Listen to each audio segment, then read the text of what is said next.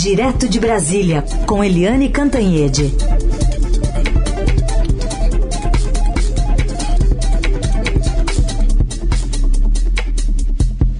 Oi, Eliane, bom dia.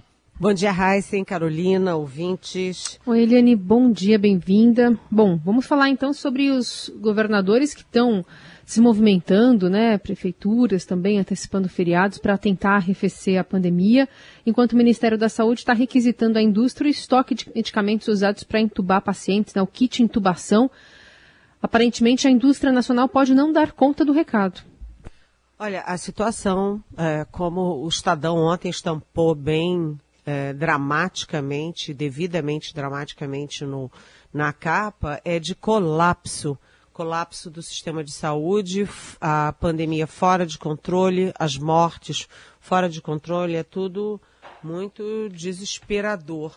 Então, a, a frente dos governadores e a frente dos prefeitos, são duas frentes diferentes, mas que estão ali, é, de certa forma, alinhadas, estão cobrando oxigênio né? A gente lembra aquelas imagens horrendas de Manaus, as pessoas morrendo asfixiadas, né? E isso pode se estender de Manaus para o resto do país. Falta oxigênio, né? E a, o temor das autoridades estaduais e municipais é que em 20 dias comece a faltar também insumos e medicamentos de emergência, por exemplo, os medicamentos absolutamente necessários para a intubação de pacientes. Então vocês veem, né, já falta leito de, de, UTI, pode faltar oxigênio e pode vir aí uma falta generalizada de é, medicamentos para os pacientes que estão em situação grave.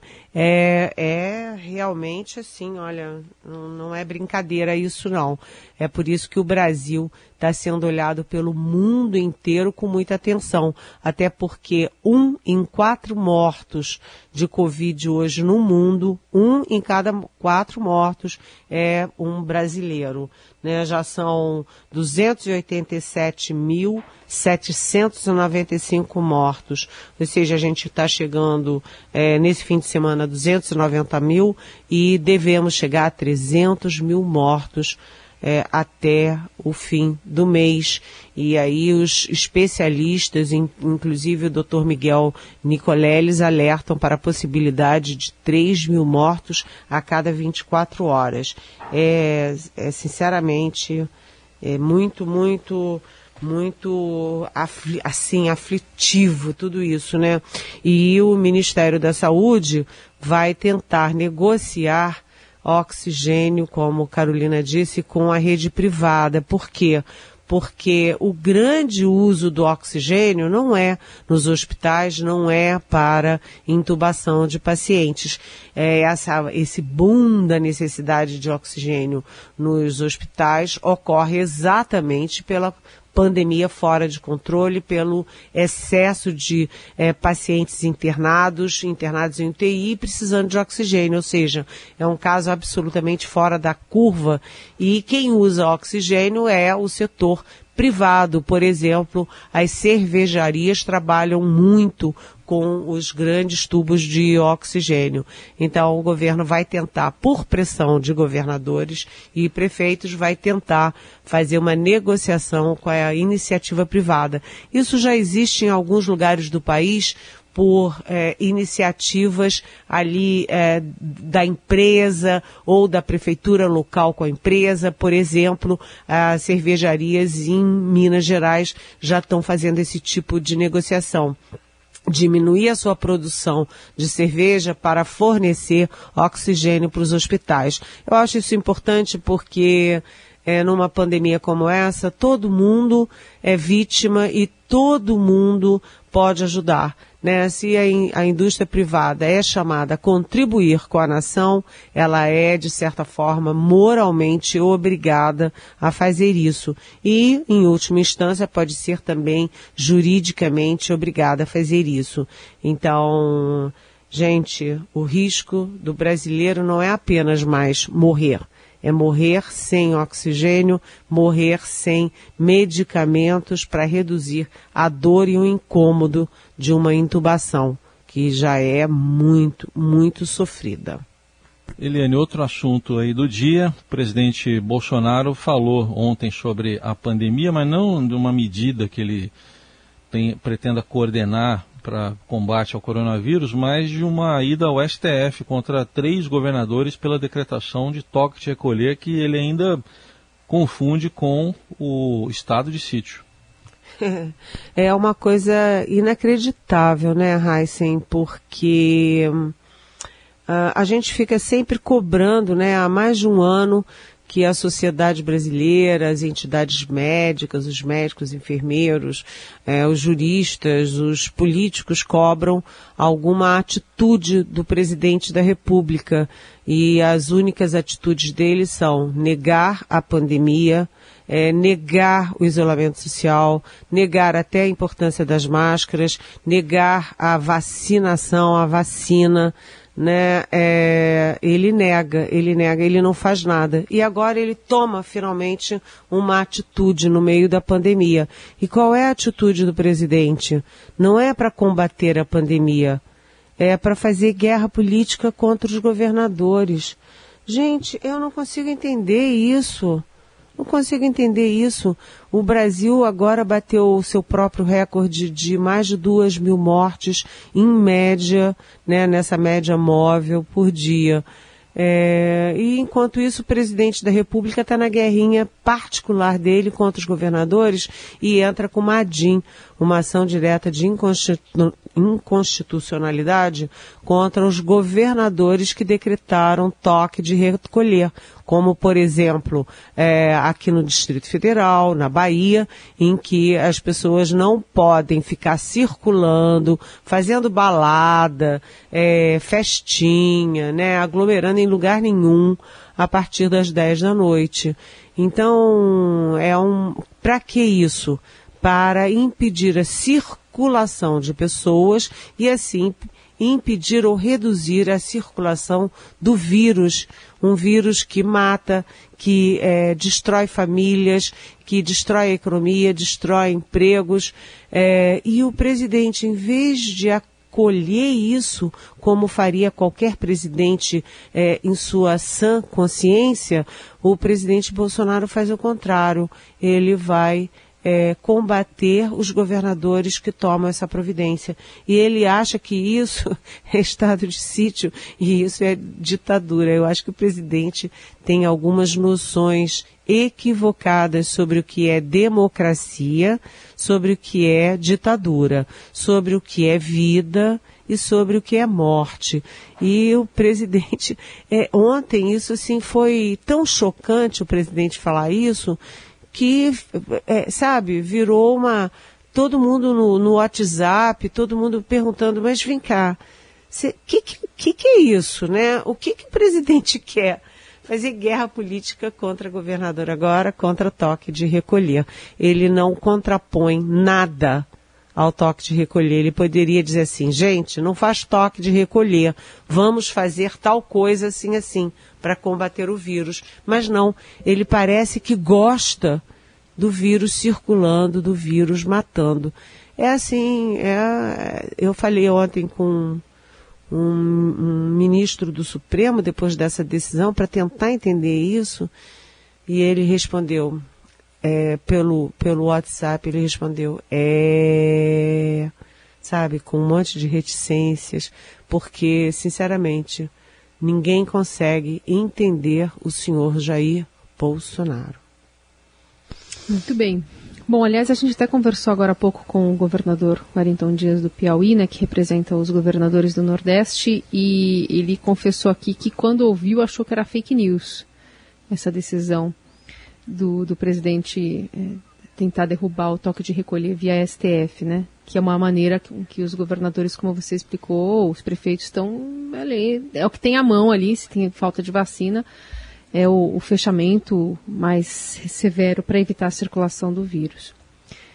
Eliane, queria ainda colocar contigo aqui a, a, informação que a gente também teve confirmada ontem, que foi a morte do Major Olímpio, né? Um bolsonarista de primeira hora, né, durante a, a campanha do presidente Bolsonaro, que depois eh, se viu traído, especialmente quando a pauta da anticorrupção, né, foi deixada de lado pelo presidente e pelo governo, mas vítima também da Covid, né?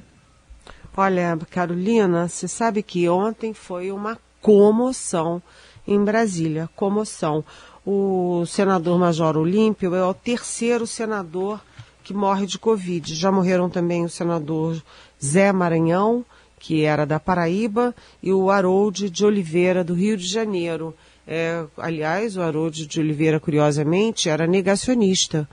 Ele, ele era da linha de que a pandemia é uma gripezinha, ele era contra a máscara, contra tudo isso, e acabou sendo vítima dessa gripezinha. E mas além disso teve muito senador que pegou, né? Muita gente internada, muita gente é, que correu risco, inclusive. Mas a morte do major é, Olímpio foi muito, muito impactante.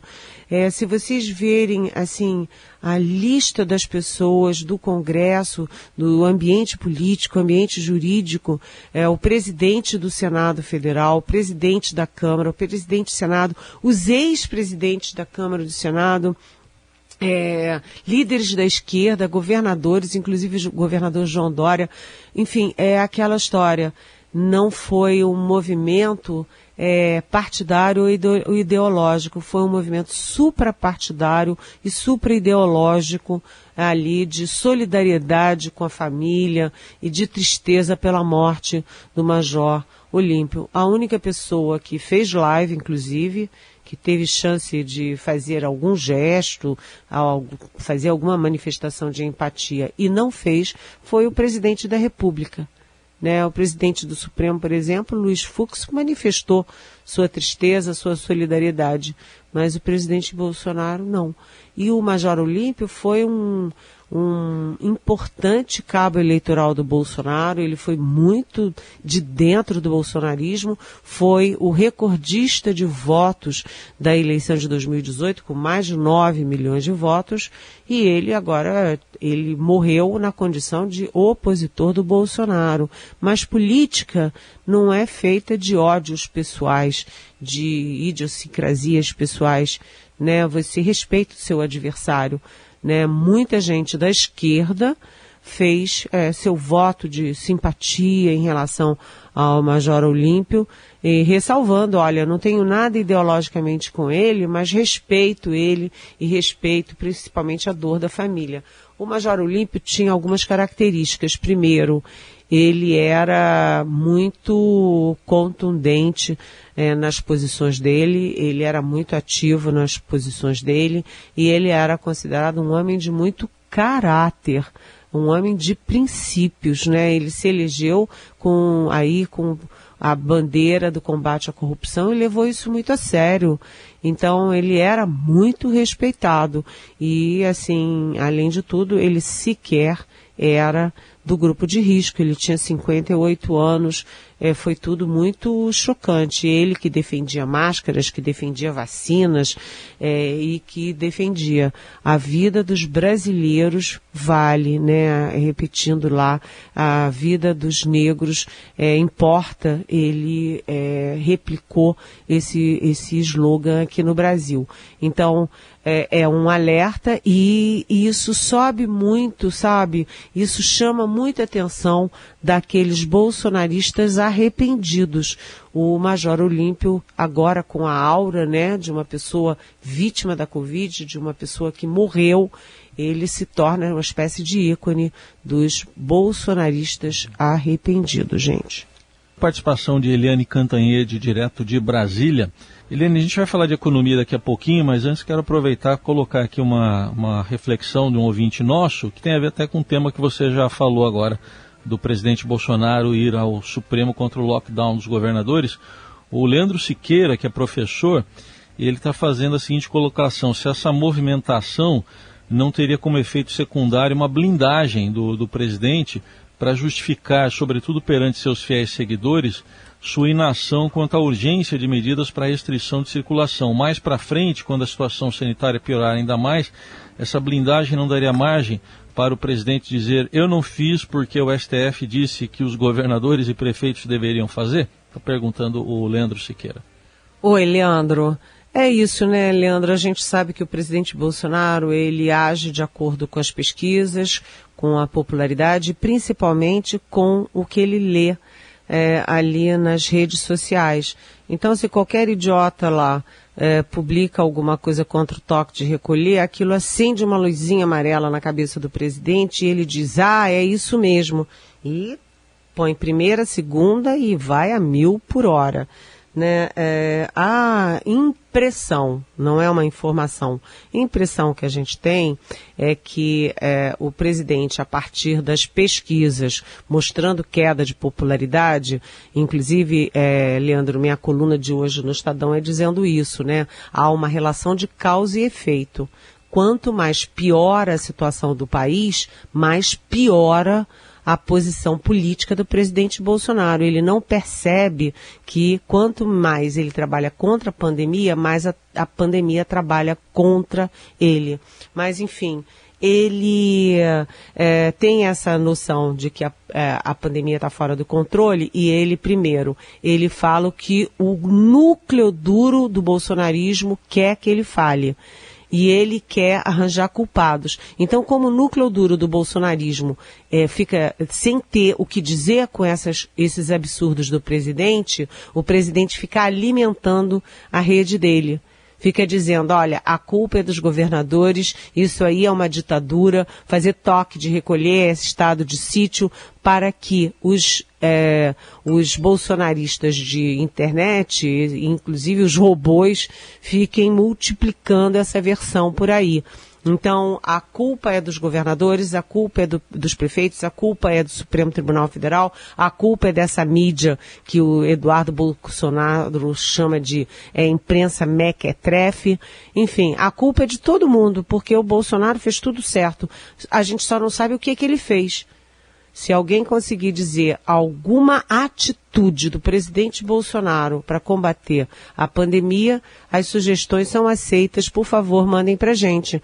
Porque eu, Raíssa e Carolina não conseguimos identificar uma única ação positiva é, do presidente para conter a pandemia. Ao contrário, ele trocou o Mandetta que fazia o trabalho direito, trocou o Taixe.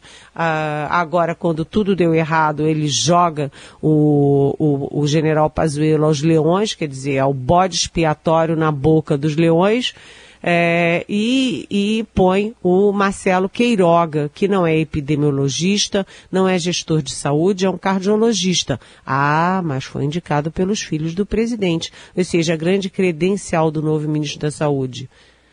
Por que, que ele virou ministro da Saúde? Ah, porque é amigo dos filhos do presidente. Então, Leandro, é, a gente vê isso com muita clareza, mas aqueles bolsonaristas aceita, uh, aceita, aceita tudo que o presidente diz. Então, provavelmente ele fez isso para tentar, é, vamos dizer assim, dar argumentos para quem não tem argumentos de defesa do presidente do seu governo. Eliane, vamos falar também sobre Paulo Guedes, que teve uma nova derrota ontem. É, Carolina Heissen ouvintes. O ministro Paulo Guedes, é impressionante a capacidade dele de engolir sapo, né? Ele engole muito sapo. O presidente do Banco do Brasil, o André Brandão, ele não foi uma escolha direta do Paulo Guedes. Ele foi uma escolha do presidente do Banco Central, o Roberto Campos Neto. Mas o André Brandão é um homem muito afinado com as teses do uh, do, do ministro Paulo Guedes.